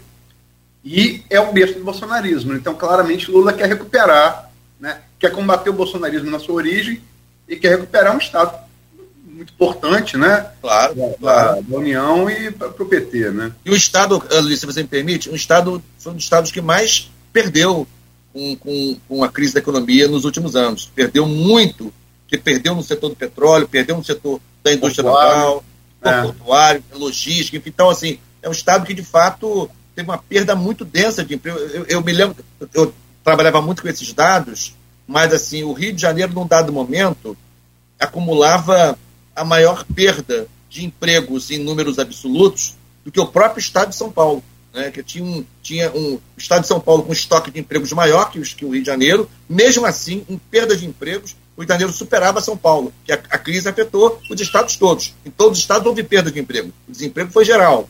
Mas o Rio de Janeiro teve um número muito acentuado para os, para os estoques de empregos que tinha, de empregos formais. Então, assim, acho que tem a ver com isso também. Você tem, você tem toda a razão, tem um enfrentamento a esse... a essa espécie de capital nacional do bolsonarismo, que é o Rio de Janeiro, tem essa dimensão, sem dúvida que tem, mas tem também uma compreensão de que a economia do Rio de Janeiro é muito importante é, para o Rio de Janeiro e para o Brasil, e que sofreu perdas muito acentuadas. Só registrar aqui, a gente vira a chave municipal, a Noêmia Magalhães, Waldeck. Bom dia a todos. Bom dia, é, grande político e grande ser humano, Waldeck Carneiro. Quero esse livro, gostaria muito de dar um abraço... Gostaria muito de dar, dar um abraço no amigo, pois, pois perto dele a gente se torna melhor. Tá aí dado o recado, Noêmia, para você, Waldeck. Ah, um beijo para Noêmia. Passe lá amanhã, passe lá amanhã no lançamento do nosso livro, lá na Vila Maria, na U E N F, às dezoito horas. Teria um prazer em abraçar você, Noêmia. É, vamos virar a chave para o municipal. Embora, na virada de chave para campos, é difícil dissociar o estadual do municipal, né? É verdade, é verdade. A gente cê, cê deve estar acompanhando aí, e até porque é, é, algumas das denúncias contra o presidente da, da, da, da Alerj, político de Campos, Rodrigo Bacelar, uma ascensão meteórica, né, só, só tem paralelo em Sérgio Cabral, quer dizer, um deputado de segundo mandato chega à presidência da Alerj. A única, o único político que fez isso na história fluminense antes de Rodrigo foi, foi Sérgio Cabral. É, e, e, algumas, algumas denúncias, né, e tal, que, que, re, que resta ser, tem que ter inquérito, né, inquérito concluído, tem que ter denúncia formalizada, para a gente poder ter um, alguma base, né, alguma base, para não cair no, no, nas parrelas que nós já caímos aqui no Brasil recentemente, né, com a Lava Jato, é, mas está na mídia, né, tá, isso está isso tá reverberando. E você tem é, o ex-governador Garotinho vocalizando algumas dessas denúncias, parecia até, até saber antes, porque ele deu antes do U O L, ele deu antes, do, deu antes da Rede Globo, deu antes da, da, da, da Metrópolis, né? Enfim, é, e ao mesmo tempo, perdão, você tem um processo de pacificação em Campos entre os dois principais grupos políticos, que é o grupo dos Bacelar e o grupo dos Garotinho, né? Como é que você vê, vê essa, essa, essa interface é, R J Campos aí da, da capital? Que, que, que visão você tem? Então, é, primeiro que você traçou um paralelismo entre as carreiras meteóricas do, do Rodrigo Bacelar e do Sérgio Cabral. Eu lembro até que no caso do Sérgio Cabral, ele já tinha sido, inclusive, candidato a prefeito da capital, né? Então ele tinha uma certa já visibilidade na, na política do Rio de Janeiro, enfim, o que não era o caso do Rodrigo Bacelar. Estou falando isso para mostrar que, no caso do Bacelar, essa ascensão é, é até, mais, até mais meteórica. É por isso que eu estou trazendo esse aspecto, né? O Sérgio Cabral tinha, tinha um pai que era na política, estava na política, foi vereador na capital, com mandatos atuantes no campo da cultura, enfim. Então, enfim, mas é, eu convivi com o Rodrigo Bacelar na legislatura passada, né, na minha segunda legislatura, que foi a primeira, a primeira dele. É, que eu percebi, a gente não, não, não tínhamos uma grande proximidade, mas uma relação ali no parlamento, cordial, enfim, participamos de algumas comissões é, em conjunto. O que eu percebi é, é que esse, esse, esse, essa trajetória fulgurante é, começou, na minha modesta leitura, no que eu pude captar, é, começou quando ele... Em curto espaço de tempo, eh, me refiro ao ano de dois mil e dezenove, início da legislatura dezenove vinte e dois, quando ele chega no parlamento estadual, eh, ele vira, em curto espaço de tempo, um, um, um deputado de confiança do André Ceciliano. Em curto espaço de tempo. Aquilo, aquilo me impre... que sempre, uma coisa que sempre me impressionou na política, sabe, Aloysio e, e Cláudio, é que eu acho as relações, em geral, muito superficiais, né? Elas podem ser muito intensas e muito densas rapidamente e depois se transformam em relações de desafeição também. Então, é, é, é muita superficialidade, né? Porque, na verdade, muitas vezes, não estou dizendo que sempre, mas muitas vezes, essas relações são muito marcadas por interesses pragmáticos e momentâneos, né? Então, viram muito amigos, né? Jantam juntos todo dia, conversam todo dia e, de repente, viram desafetos, enfim. Então, no caso do Rodrigo Bacelar, que, que, o que eu percebi é que é, começou a legislatura em primeiro de fevereiro de dois mil e dezenove. Eu diria para você, sem errar, que antes, antes de completar o primeiro semestre, né, o Rodrigo Bacelar já era uma pessoa de confiança do André Ceciliano, né? E eles não se conheciam antes, né? Isso me chamou a atenção. Isso me chamou a atenção. Então, acho que a, a ascensão dele começa aí, né? Eles, eles se tornam é, muito próximos, né? Pelo menos no, na, na dinâmica interna do parlamento, né? O André... O André é, vai posicionando o Rodrigo Bacelar, eh, dando, dando, dando demonstrações de que se trata de um deputado, eh, entre aspas, com todas as aspas, seu, né, muito próximo a ele, né? Enfim, isso dura um certo tempo, e esse certo tempo corresponde mais ou menos, mais ou menos ao, ao período em que, por, primeiro por decisão do S T J, que você se lembra, das, até conversamos sobre isso na época, eu fui relator do processo de impeachment do Witzel no Tribunal Especial Misto. No, não, não, não na Assembleia, no Tribunal Especial Misto. Antes do Tribunal Especial Misto a, admitir a denúncia com, com voto meu e ele ser afastado, ele já tinha um afastamento, você se lembra, por decisão do S T J. Afastamento a partir de agosto de dois mil e vinte. Né? Nesse período do afastamento do, enfim, é, do preventivo, né, do, do, do Witzel, por decisão da S T J, o Cláudio, o Cláudio Castro assume interinamente e há, nós sabemos disso, uma, uma, relação, uma relação de muito de, de diálogo e até de parceria política entre o André Ceciliano e o Cláudio Castro, né? É, o, o André Ceciliano teve muita força no governo Cláudio Castro, isso é notório, muita força, e no início, como, como o Rodrigo Bacelar era uma pessoa da confiança do André, como eu falei, dentro da Assembleia, o Rodrigo, por mediação do André, o Rodrigo faz uma aproximação também com o Cláudio Castro, né? E aí, pouco a pouco, ele vai se tornando mais próximo do Cláudio Castro do que do André Ceciliano, pouco a pouco, né? Até que, até que acontece uma votação, nós ainda estávamos em, em sessões plenárias virtuais por causa da pandemia, acontece uma votação, não me lembro agora, sinceramente não me lembro agora qual era a matéria, mas era uma, matéria, era uma matéria sobre a qual o André e o Cláudio Castro tinham divergido. É, não era nada enormemente fundamental, mas eles tinham manifestado uma divergência é, é, sobre essa matéria. E a matéria foi colocada em votação no plenário virtual e o Rodrigo Bacelar, e o Rodrigo Bacelar é, votou acompanhando a posição do Cláudio Castro, não do André Ceciliano. O André, que presidia a sessão, me pareceu surpreendido. Me pareceu surpreendido com, a vota, com o voto do Bacelar. Eles chegaram e... a bater boca, não foi? Não, não, pois é, pois é. E, e, ele, eu acho que o André ficou tão surpreso com aquele voto que não, não, não se conteve e, e perdeu um pouco o controle da sessão. E, e, e, e eles, então, fizeram uma, uma ríspida discussão em sessão plenária ali, no plenário uhum. virtual. Assim, e, na minha opinião, aquilo foi... E, e trocaram, trocaram é, é, falas duras um sobre o outro. Ceciliano disse, agora, agora estou, estou te conhecendo, Rodrigo. Ah, é, pois é, então, é, é, e aí aquilo ali passou a ser um marco para mim. É, é, Mas foi chumbo vin... trocado, né? Foi chumbo trocado. Não, chumbo trocado, sem dúvida. E ali eu acho que passou a ser um marco da vinculação do Rodrigo ao Cláudio Castro e do seu distanciamento em relação ao André Ceciliano, me pareceu. Então, assim, é, é, agora, eu também não sei, assim, eu não, não, como eu disse, eu não tenho proximidade com o Rodrigo, eu conheço, a gente se conhece, se fala com cortesia, mas com distância, mas é, é, eu não sei também, eu tenho lido coisas sobre eventuais projetos do Rodrigo não ficar muito tempo na Assembleia Legislativa. Eu, por exemplo, ouvi, ouvi, ouvi ruídos, eu ouvi ruídos de que ele poderia almejar uma vaga no Tribunal de Contas do Estado, enfim, coisa e tal. Estou fazendo nenhum juízo sobre isso não, mas estou falando sobre fatos, que, rumores que circulam no campo, no campo, no campo da política, enfim. Então, agora, sobre, sobre as denúncias, né, particularmente no caso dele, é, principalmente a denúncia sobre a questão episódio CEPERJ, não é? Principalmente episódio CEPERJ, é, tem que aguardar as apurações, enfim, tem, tem denúncias também que envolvem a U E R J, né? É, não foi só o CEPERJ envolvido nesse processo, eu, inclusive, publicamente manifestei mais de uma vez. A U E R J, assim como a U E N F, são patrimônios do Rio de Janeiro. Eu acho lamentável que se vejam envolvidas em situações desse tipo. E o próprio CEPERJ, o CEPERJ, aqui entre nós, né, Cláudio, o CEPERJ é, podia ser, se bem tratado, né, podia ser um, um I B G E estadual, Aloysio.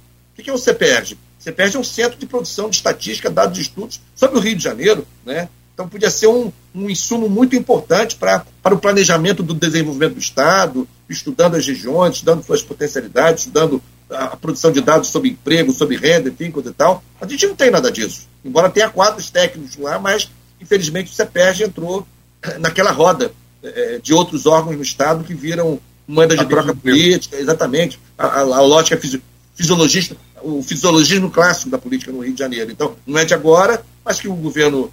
pelo menos os governos que eu presenciei como deputado, vale dizer, o governo Pezão, o governo interino do, do Dornelles, o governo Witzel e o governo Castro, e nada modificaram, ao contrário. Então, assim, é, portanto, sobre as denúncias, eu acho, eu acho é, é, não tem muitos elementos para falar, porque precisa aguardar as apurações, do, a apuração dos órgãos de controle, eu não quero fazer nenhum julgamento prévio. Não, sim, concordo com você, gênero, número e grau, e, e, e não, eu não quero nem tratar da, das denúncias, não. É, acho que isso é... é papo para é promotor, para delegado, para, enfim, para juiz, né? Luiz, é, se você me permite, assim, eu, eu, eu quis dizer que eu não quero fazer referência às denúncias em relação a, a eventuais responsabilidades do Rodrigo Bacelar, mas eu, eu, eu quero dizer que é evidente que houve, é evidente que houve uso indevido de recursos públicos estaduais através desses órgãos para viabilizar projetos eleitorais no Estado. Isso aconteceu, o volume de dinheiro é muito impressionante. Agora, quem foi o responsável, quem operou, quem está no centro desse processo, aí é preciso descobrir. Não, veja bem, opinião pessoal, se, minha opinião pessoal, se é pé, já, eu acho batom na cueca. Agora, tem que saber de quem é o batom. É isso, né? é isso, é isso. Ah, Exatamente, ah. é isso mesmo. Agora, é, mas é, é, é, é, eu pergunto, na, é, você está ciente desse processo de pacificação aqui entre Bacelar, entre Bacelar e Garotinho em Campos, não está? É, tenho lido a respeito, mas isso está em curso mesmo? Não, porque é, Garotinho, são, são denúncias novas que estão vindo à baila agora. Eu, eu não quero entrar nas denúncias. Porque quero. o Marco, o, Mar, o Marquinho Bacelar, que é o presidente da Câmara Municipal de Campos, né, irmão do Rodrigo, assumiu a presidência da Câmara, assim... num contencioso forte com o prefeito Vladimir Garotinho. Foi, é foi, foi. foi. É, é, de lá para cá, há um processo de pacificação que está acontecendo? É, é veja bem, é, Marquinho foi eleito, teve um voto, uma conta uhum, de isso. três a doze, um, um, um, um voto mudou, né? Rezou, coisa de política, rezou, orou, o, o Fábio, foi Michael Cruz, o, o, o fiel da balança daquela eleição. Assinou um termo, precisamos votar em Fábio Ribeiro, que era o presidente candidato à eleição, orou para o Fábio Ribeiro, mas votou. E Marquinhos aí mudou tudo, aí foi... Houve muita, muito problema. Uh, eu, eu presenciei, tá? É por, isso que se diz que é, é por isso que se diz que é preciso rezar e vigiar, né? boa, boa. Mas eu presenciei nem que um jornalista passando meu cachorro na Praça do Liceu. Rapaz, parecia batalha de Euclita, né? Da antiguidade grega ali, é... o empurra-empurra de um bando de homens e muita gente armada. Né? Eu, eu, eu, eu, eu fiquei até conhecido como, como, como aquilo podia, poderia acabar. Claro, mas, enfim, claro. O fato é que Michael Cruz votou, o voto dele vereador, investido de, de, de mandato popular, né? e, e Marquinho foi legitimamente eleito. Se confirmou depois. A partir dessa derrota, Vladimir ficou com medo de sofrer alguma... É, teve um episódio na abertura de safra da, da, da Coagro, onde ele teve uma conversa com o Castro, claramente temendo pelo futuro dele na, na prefeitura. E aí o Castro conseguiu pegar dois aliados, Vladimir e Garotinho, e fez a chamada pacificação. Okay. E, e essa pacificação, volta e meia, ela tem, ela está sujeita a tambores de guerra. A saber agora, Garotinho vocalizando novas denúncias contra o Rodrigo. Eu tenho visto, eu tenho visto. É, e, e, e, e, e, e, o, e, e o pai de Marquinhos Rodrigo, o ex-presidente da Câmara, Marco Bacelar, uhum. também no domingo, é, é o estilo do Bacelar, né? Bacelar, os Bacelar são assim, né? Eles é para frente, mas tem essa de carreira, né? Para frente tem que ter. Toca o tambor com muita força, né? Rapaz, couro desse tambor, mas enfim. Mas esse, não... esse último episódio que você fez menção a ele aí sobre o, o Marcos Bacelar, o pai do, do Marquinhos do Rodrigo, isso, isso eu não li. O que, o que, que ele falou? Rapaz, eu não, eu não vou reproduzir aqui não, porque ele, ah, fez, tá. ele, fez, ele fez acusações muito, assim, ah. abaixo da linha da cintura, e eu não entendi. Quero reproduzir aqui. Entendi, entendi. Mas Rosinha, por exemplo, denunciou no DEAN, o Globo chegou a dar isso, né, e ele, e ele pediu desculpas, reconheceu que errou, passou tudo medida, mas o fato é que Marquinho e, Marquinho e Vladimir, a despeito da, da, da, da postura beligerante dos pais, tem batido é, na pacificação. Mas, Aloysio e, e Cláudio, o que eu acho é que... É... Tem, tem, tem batido a pacificação, perdão, eles têm, é, eles têm dito que a pacificação está mantida, a despeito dos pais, entendeu? Pois é. Vamos ver, vamos ver. Mas parece eu... um, parece um, meio que um choque de, de, de ideias e de gerações aí, né? Pois é, pois é, pois é. Agora, o que eu acho que nesse contexto, que me parece ser muito relevante na política de Campos, né? Que me parece muito relevante, quem sou eu, né? Para opinar tão profundamente sobre a política local em Campos, mas admiro muito Campos e acompanho um pouco a política aí, e sou muito grato, né, tive boas votações em Campos nos dois, nas minhas três campanhas de deputado, perto de mil votos, enfim, para quem não é da cidade, uma votação expressiva, então assim, mas eu acho que a grande novidade parece ser o surgimento do nome do professor Jefferson Manhães, né, eu tenho acompanhado com muito interesse, né, a, a circulação cada vez mais intensa, e eu, eu posso dizer aqui, se está circulando em Campos, é, é, é, não está circulando só aí não, porque circula muito também aqui na, na capital, né, a possibilidade de que o campo progressista tenha uma campanha é, viável e, e qualificada é, para disputar a Prefeitura de Campos na figura do professor Jefferson Manhães. Ele tem, ele tem se colocado à disposição, aparentemente, ninguém é candidato ainda, né, é, todo mundo ainda fala em, de, maneira, de maneira especulativa, mas a, a impressão que eu tenho, a leitura que faço, é que pelo percurso que vem cumprindo até aqui, O Jefferson, é, o Jefferson completa dois mandatos como reitor do Instituto Federal Fluminense com muito êxito, né? É uma das gestões mais qualificadas da história recente da educação pública do Rio de Janeiro. Então, assim, eu tenho a impressão que é um cara que é qualificado, tem experiência na gestão, é, tem, tem, é, é um bom orador, é um bom tribuno, na minha opinião, dispõe bem, fala bem, né? É, provavelmente terá o apoio do presidente Lula. Então, assim, acho que essa pode ser uma grande alternativa no, no, na, na cena política local de Campos para a eleição de dois mil e vinte e quatro. Não, não há dúvida. Eu, inclusive, é, particularmente, é, particularmente é, no sentido profissional, o dia, estava vendo aqui qual foi o, o dia, é, foi é, três de junho, um ponto final de opinião da Folha da Manhã, é, eu escrevi, vou ler o que escrevi naquela época, né? Sim. É, em Campos, as, as, as movimentações já começam, a disputa vereador e prefeito. Nesta, salvo imponderável, dois nomes hoje parecem certos: Vladimir Garotinho, na, na tentativa natural de reeleição, uhum. e o professor Jefferson Manhães de Azevedo, reitor do I F F. Além deste, todos os demais nomes dependem da conjuntura. Eu fui primeiro a... a, a, a, a de lá para cá só reforcei essa, essa, essa... Salvo imponderável, que ninguém pode... Claro. O avião claro. do Campos. Né? Claro, claro.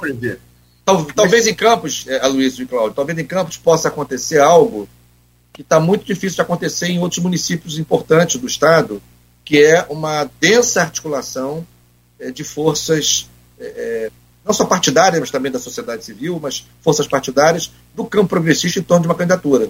Na capital, por exemplo, está tá achando muito difícil, porque boa parte dos partidos do campo progressista estão sentados no colo do Eduardo Paes já, não é? Em Campos, em Campos pode acontecer uma coisa interessante, né? Para o campo progressista, para o campo da esquerda, onde eu me insiro, onde eu me coloco, que é uma aliança mais densa em torno de um candidato. Lembremos que na eleição de, dois mil, de dois mil e vinte, em Campos, ainda no contexto da pandemia, os dois candidatos que foram ao segundo turno em Campos, tanto o Vladimir Garotinho, que se elegeu prefeito, quanto o Caio Viana, que teve inclusive um aumento expressivo de votação do primeiro para o segundo turno, não representavam nenhum dos dois, né, por suas trajetórias, suas posições, propriamente esse campo progressista. Até podia ter aqui e ali algum apoio é, conjuntural, Mas o Jefferson não. O Jefferson pode representar genuinamente, né, uma candidatura é, do campo é, mais progressista. Enfim, então, eu acho que isso pode fazer de Campos um, um cenário interessante da eleição municipal em todo o Estado, porque esse desenho de reunir as forças partidárias progressistas em uma só candidatura desde o primeiro turno tem sido cada vez mais difícil no Rio de Janeiro, né? Então, eu acho que ainda, ainda tem esse elemento, é, é o que me parece, assim, à primeira vista. É, eu, são oito e quarenta e quatro, eu preciso, eu preciso, eu preciso caminhar para o final. É, política também, também pode não ser tão prazeroso, talvez, quando eu falar de Darcy, mas dá para fazer um, uma semana de programa. Claro, claro. É, vamos basear em, em, em, em... Eu, desde dois mil e dezesseis, eu erro muito pouco projeção de eleição. Eu sei, nós conversamos sobre vinte, é, você acertou. É, sobre, sobre isso. Eu, e me baseio em pesquisa. Pesquisa não é infalível, mas ela revela tendência, né? Pelo menos está subindo, está estável, está tá caindo. Isso, isso é, isso é em, em, em que nichos isso está acontecendo? Para você descobrir por quê, né?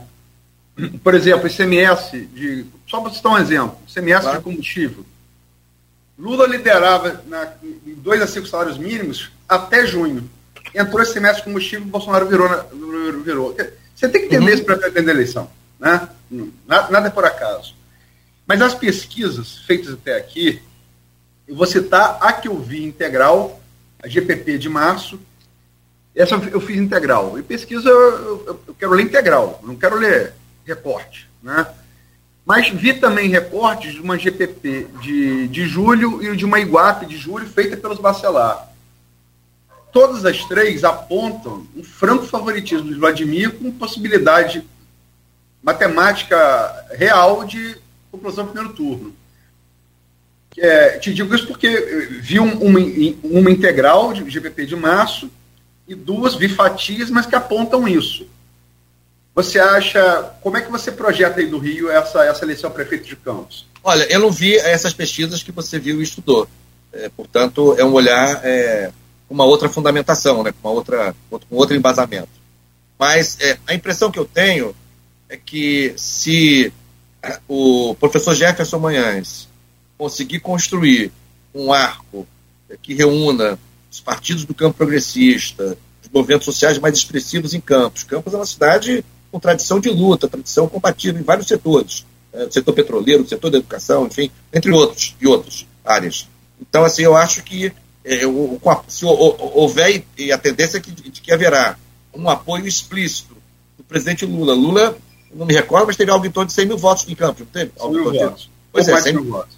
Pouco mais de cem mil votos. Então, assim, se, se, essas, se essas variáveis é, intervierem é, simultaneamente, eu acho que temos condições de, de, de ter um segundo turno é, assim, entre o prefeito atual e um candidato do, do campo progressista. Acho que isso não aconteceria se houvesse um candidato com perfil político, doutrinário, ideológico, semelhante ao do, Garot, ao do Vladimir Garotinho.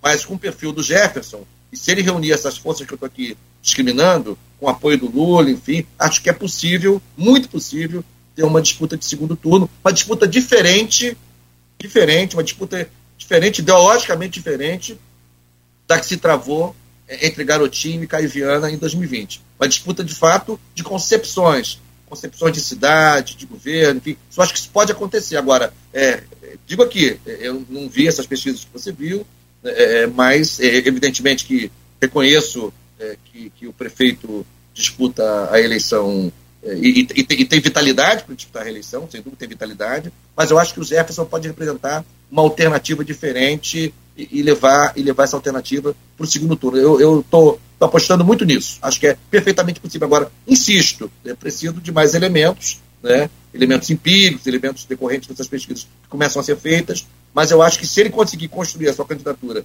nesses termos, pode levá-lo, levá-lo ao segundo turno como uma alternativa efetiva à população de Campos. Última pergunta, é, minha, Waldeck, passo para o Nogueira. É, eles são do Rio, que também pode estar interligada de Campos. Como se estou aí, a esquerda, tá, tá, o P A S está conseguindo, até, pelo menos até esse momento, ah, acho que vai ser em julho no ano que vem. Né? Uhum, uhum. Como você falou, aí eu vou lembrar o grande conservador Marco Maciel. Daqui até julho, tudo pode acontecer, inclusive nada. Né? A frase genial de Marco Maciel. É, mas, enfim, é, Eduardo Paes está conseguindo reunir até esse momento os partidos de esquerda na sua tentativa natural também, como de mídia de reeleição. Governos bem avaliados, né? Enfim. É, isso pode, é, não está descartado, que uma aliança P T P S D no Rio, para eleger Paes, se reproduza em Campos. Uhum. Ou alguém como Caio, por exemplo, ou o próprio Bruninho, Bruninho Viana, que é um deputado, um, perdão, um deputado, perdão, vereador. vereador de primeiro mandato em Campos, uhum. muito promissor, eventualmente compõe uma chapa com o P T. Você vê essa possibilidade aí do Rio? Vendo do eu Rio? Vejo. É, eu vejo essa possibilidade, sim. É, se, que, na verdade, todos nós sabemos que a campanha à reeleição do Eduardo Paes no ano que vem, dois mil e vinte e quatro, é, é uma campanha em que ele disputa, digamos assim, dois, dois tickets, né? O ticket para ser prefeito de novo e o ticket para ser candidato a governador em dois mil e vinte e seis. Né? Consequentemente, ele estará muito interessado é, é, não só na, na, na, no desenho político, na arquitetura política, na eleição para a capital, mas também na arquitetura política, na eleição municipal, é, pelo menos nos principais municípios do estado. Ele vai acompanhar de perto, certamente, né? O que, que vai acontecer nos municípios da Baixada Fluminense, o que, que vai acontecer é, em Niterói, em São Gonçalo, em Campos, enfim, nos municípios maiores, né? E provavelmente, nesse, nesse sentido, pode ser é, que ele é, tente construir, é, pensando em dois mil e vinte e seis, é, uma, força, uma força em Campos, é, reproduzindo essa tendência, como você bem falou, uma tendência é, é, É, que está se delineando na capital, de ter o P S D, que é o partido do Eduardo, próximo de partidos como, como, como o P T, como o P C do B, como o P S B. O PSOL não está nessa, não. Então, assim, eu acho que é possível, sim. É possível, pensando, pensando em, com o Eduardo pensando em dois mil e vinte e seis, pensando em ter é, dez, quinze, vinte é, prefeituras é, em que ele possa ter uma boa escora para fazer a disputa de dois mil e vinte e seis. E, e, e com isso, e com isso... E com isso, é, é, com isso acontecendo, se isso vier a acontecer, dá mais densidade ainda a, a, a candidatura do Jefferson, né? Daria mais potencial, mais fôlego à candidatura do Jefferson Manhães. Nogueira, eu, eu sei que eu falei que era útil, mas aquela, aquela, aquela saideira, antes foi saideira, agora eu juro que é expulsadeira. É, logicamente que você representa o campo, campo progressista, você, sua vida toda é, é, acadêmica, política, foi no campo progressista. É, você se elegeu vereador, se elegeu deputado, é, ocupou cargo no executivo, com essa, com, dentro dessa, desse, desse pensamento, desse espectro político, está é, muito claro. Mas você, é, assim, como político experiente que é, você concorda que é, Eduardo Paes e Vladimir nessa ponte saem como favoritos e saem na frente? Olha, é, Luiz, visto de hoje, né, nós estamos conversando aqui no dia dezessete de agosto de dois mil e vinte e três. Visto de hoje, acho que eles partem na frente. Mas, como você falou, é, até a eleição nós temos mais de um ano ainda, não é? É, mais São de um ano. Meses, quatorze meses. Portanto, é, para o processo político, é tempo suficiente para acontecer uma verdadeira revolução. Ou nada acontecer. Citando ah, Marcelo, ou nada acontecer. Mas eu acho que, em visto de hoje, os dois partem. Agora, por outro lado, no caso de Campos, é, eu vejo um potencial. Né? As coisas que estão em estado potencial podem se concretizar ou podem não se concretizar. Mas eu vejo um enorme potencial. É, no, no, no, na pré-candidatura do professor Jefferson Manhães, como construção de uma alternativa genuína, é, que na verdade, eu insisto aqui, na disputa de dois mil e vinte em Campos, naquilo que eu pude presenciar, eu estive inclusive no segundo turno em Campos, você se lembra? É, enfim, eu, eu acho que não, não havia propriamente no segundo turno uma disputa de concepções, não havia propriamente. Eu acho que isso pode acontecer, né? Um projeto, projetos diferentes de governo, projetos diferentes da relação governo-sociedade, enfim, acho que isso pode se configurar em Campos, né, é, com a candidatura do Jefferson é, como alternativa à candidatura do prefeito Vladimir Garotinho. Mas, visto de hoje, aparentemente, salvo engano, né, é, eles partem na frente. Queria só completar uma coisa rapidamente, não é o debate que a gente vai fazer agora, nem, nem você queria fazer, mas vou, vou dar um exemplo para você entender. Quando eu fui secretário de Educação duas vezes em Niterói, aconteceu, é, em situações ali da, da gestão, de eu precisar empregar o financeiro é, de uma fonte, que era o salário e educação, para pagar despesas que eram despesas a serem pagas com a fonte do Fundeb, porque às vezes atravava, demorava a chegar, então eu usava rapidamente o, o financeiro do salário e educação. Quando entrava o financeiro do Fundeb, eu repunha lá. Isso, tecnicamente, seria uma pedalada. Eu estou falando isso porque você perguntou sobre a Dilma e o, e o, e o, e o Collor, né? Crime, o suposto crime atribuído a Dilma Rousseff para depô-la naquele período, foram essas pedaladas fiscais que são triviais na gestão, né? Não foi desvio, não foi malversação, não foi roubo, enfim, foi muito diferente do processo que levou ao impeachment do Collor, enfim. Tanto é assim que, curiosamente, uma coisa meio, meio, meio, meio espantosa, quando da votação do processo de impeachment da Dilma no, no Senado, você se lembra, a Dilma foi, foi, o impeachment foi confirmado, mas mantiveram os direitos políticos dela. Ela disputou a eleição de, dois mil e dezoito, enfim, então foram um processo muito diferente, mas enfim, não era o nosso debate, eu só não queria eu mesmo deixar de fazer uma ponderação sobre, sobre essa questão que você levanta, que é muito, uma questão muito arguta. Enfim, Cláudio, é, mas é... Desculpa. Pô, não. Desculpa. Mas, mas é isso, então, voltando ao ponto, Luiz, eu acho que de fato os dois partem, os dois partem hoje uma posição aparentemente de favoritismo. No caso do Rio, o cenário ainda está muito, muito é, indefinido do ponto de vista das alternativas ao Eduardo Paes, sobretudo no campo, no campo progressista. Não tem alternativa, tem, tem, disputas, tem disputa dentro do P SOL, né? O P SOL hoje tem aparentemente três pré-candidatos, né? a, a, a Renata Souza, que foi deputada comigo, o, o, o Tarcísio, Tarcísio Mota, que hoje é deputado federal, é, foi duas vezes candidato a governador, com bom desempenho, inclusive, como candidato a governador, é, pelo P SOL, e, e o Glauber Braga recentemente se colocou, embora ele tenha base em Friburgo, é, recentemente se colocou como pré-candidato a prefeito do Rio do P SOL. Então, do P SOL tem disputa, e ainda não se sabe, né, é, se o P T, se o P C do B, é, vão, o próprio P S B, se vão confirmar, né, a, a tendência de apoio ao, ao Eduardo Paes. Por exemplo, o P T pleiteia muito, pleiteia muito a vaga de vice na chapa do Eduardo, né? Que todo mundo sabe é que essa vaga de vice pode virar vaga de prefeito, né? Que o Eduardo vai se desincompatibilizar em abril de vinte e seis, né? Mas também o Eduardo provavelmente, né? Estou falando em nome dele porque, enfim, não represento, né? Mas assim, é, provavelmente o Eduardo não vai querer deixar a prefeitura é, nas mãos de alguém que não seja, é, digamos, do seu campo político de confiança, por assim dizer.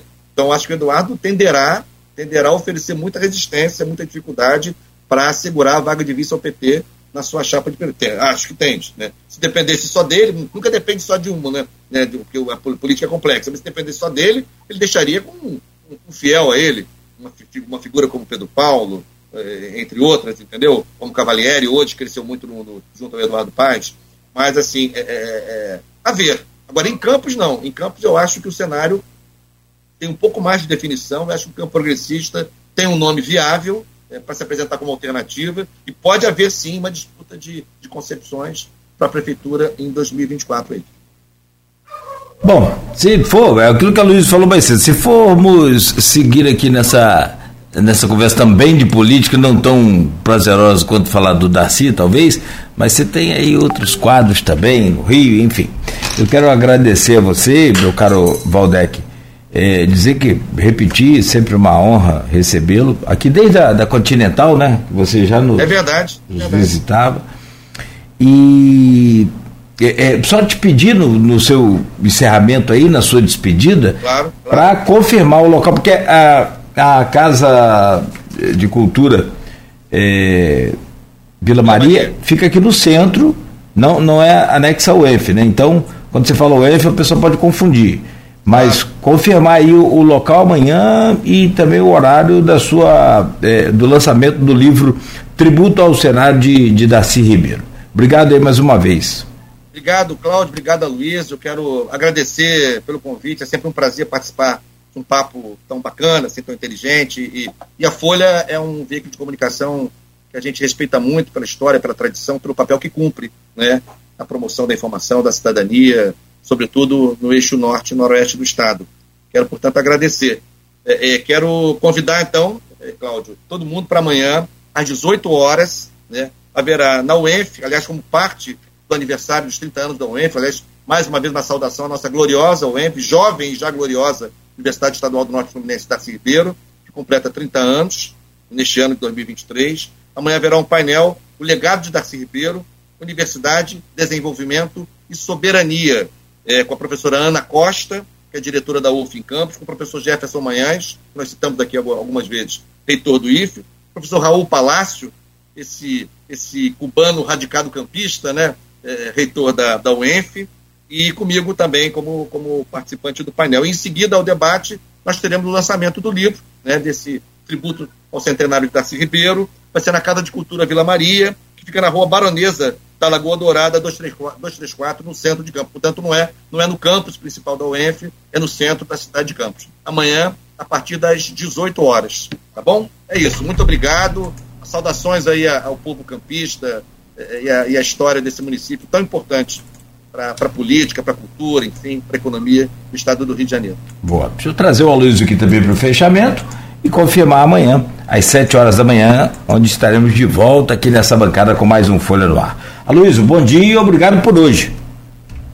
Bom dia, Nogueira. Agradecer a você, agradecer ao Beto na técnica, agradecer sobretudo ao convidado Waldeck Carneiro, entrevista uh, de Darcy, da vontade de ficar nela, de ficar Ficar, e, e não falar sobre outra coisa, né? É, e chamar para o livro dele amanhã, eu acho que para o campista. Gente, Vila Maria, Pracinha do Liceu, dezoito horas. Pracinha do Liceu. É, Pracinha tá do dito, Liceu. Tá dito. É, só vou. É, é, é, é chato que eu vou ficar. Vou, vou, vou, então, até abre se ele, para o Waldeck, se ele quiser completar, o que eu vou dizer é, em relação a, a, ao impeachment. É, Collor foi impeachmentado por um Fiat Elba e foi inocentado pelo Supremo Tribunal Federal. É, é, é, eu, eu, assim, é uma visão, é lógico, vamos discutir visões. Eu, eu, eu acho que, é, inclusive, é, etimologicamente, a palavra impeachment atrapalha muito é, ao entendimento do processo. Qualquer chefe de executivo, de qualquer democracia do mundo, que perder apoio popular, a economia vai mal e perde parlamento, ele, ele tem que ser deposto. Eu acho que nisso a América, a América espanhola é muito mais sábia do que a gente na, na maneira de, de, de, de classificar. E se o político, julgamento político, é isso que é o impeachment. Mas e, também, eu, eu, eu não faço nenhuma comparação entre Collor e Dilma, não, absolutamente. É só nos episódios, entende? Entendo bem, mas, Aloysio, é assim, isso que você falou... É... em tese, se aplica é, a modelos é, parlamentaristas, né? No presidencialismo, o chefe do governo tem mandato, né? No parlamentarismo, o chefe do governo, não o chefe do Estado, o chefe do Estado tem mandato também, mas o chefe do governo não tem mandato, né? Então, se as condições políticas, econômicas, enfim, sei lá, se alteram, partidárias, né? O governo cai, né? Mas no regime presidencialista, em que o chefe de Estado é também o chefe de governo, ele tem mandato, né? Fixado pela Constituição. Essa que é a dificuldade, né? É a mesma Constituição que de, de caráter parlamentarista no regime presidencialista brasileiro. Aí, aí talvez a nossa grande dicotomia. É um bom debate, é um bom debate. É isso mesmo, é um bom debate. Gente, olha, quem sabe uma hora dessa a gente não... Não sei se... Mas vale a pena a gente produzir aí mais conteúdo. Mais uma vez, Waldeck, obrigado, Aloysio. Obrigado e até amanhã, sete da manhã. Um abraço, pessoal. Um abraço grande. Foi um prazer conversar com vocês. Valeu. Valeu, Aloysio. Obrigado também. Amanhã de volta, o oferecimento. E, e amanhã, desculpa, amanhã eu, eu falei, nem me lembro se falei, é, é, bancada completa, vamos receber a prefeita de Fernando da Barra, Carla Capucci, aqui amanhã. Boa, boa. Bancada completa, é, Cláudio Nogueira, Rodrigo Gonçalves e eu, amanhã entrevistando é, a prefeita Carla Capucci. Com o menino de Gruçaí, amanhã. O, no, Gruçaí. O nosso querido Rodrigo Gonçalves também. Valeu. Bom, e a gente então amanhã e com o menino de Gruçaí e com a prefeita de São João da Barra, que é de Gruçaí. É, e, com, e, com, e com o niteroiense é, radicalizado atafonense também na bancada. Boa, boa, boa, boa. Isso aliás, é... aliás, em São João da Barra saiu a prefeita Carla, ficou a prefeita Carla, né? Exatamente. É verdade, né? O bom para quem trabalha na imprensa é que não tem como errar. Né? Não tem como prefeita errar. Carla. Mas a Carla Machado, a gente não falou, está terminando aqui, mas a Carla Machado pode ter um papel muito importante na sucessão de Campos, né? Pode ser um personagem é, importante nesse processo da sucessão em Campos, São João da Barra, sem dúvida, porque ela tem também reconhecimento político em Campos, e tem, eu sei que tem conversado muito com o Jefferson. Se essa conversa vai prosperar, tem conversado, tem conversado bastante. E uma coisa que eu não falei, eu quero aproveitar um segundinho final, é, das funções públicas que eu exerci, eu tenho muito orgulho de ter sido secretário de Educação de um campista lá em Niterói, que é o professor Godofredo Pinto. Né? Da registramos aqui na abertura. É, é. Godofredo, grande quadro da política do Rio de Janeiro. É, essa questão da Carla na influência da eleição de Campos até chega-se a cogitar, já não é de hoje, lá pro meado de, desse década de dois mil, dois mil e dez, de, de ela ser o nome a prefeito também. Eu Mas disso, como a Luísa já falou aqui por várias vezes, isso é ponto pacificado já no, no T S E, de que ela não, não no, no, no Supremo, é, é, de que ela não pode, em virtude de ser candidata do município É, vizinho, limítrofe nosso aqui. Mas vamos para frente, Waldeck. Mas, mas, mas só, só para registrar, para endossar o Waldeck, aí, não com base em opinião, mas com base em número, todas as pesquisas que eu olho de Campos, Carla é um nome muito forte. Aí, tá vendo só? Aparece, aparece forte. É isso aí, é isso aí. É, talvez, quem sabe, na, na próxima. Vamos ver. E é deputada hoje e pelo P T. Gente, bom dia. Obrigado por hoje, você que nos acompanhou, seguiu até aqui. É, amanhã estaremos de volta a partir das sete da manhã. Oferecimento de Coagro, Proteus, Unimed Campos, Laboratório Plínio Bacelar e Vacina Plínio Bacelar.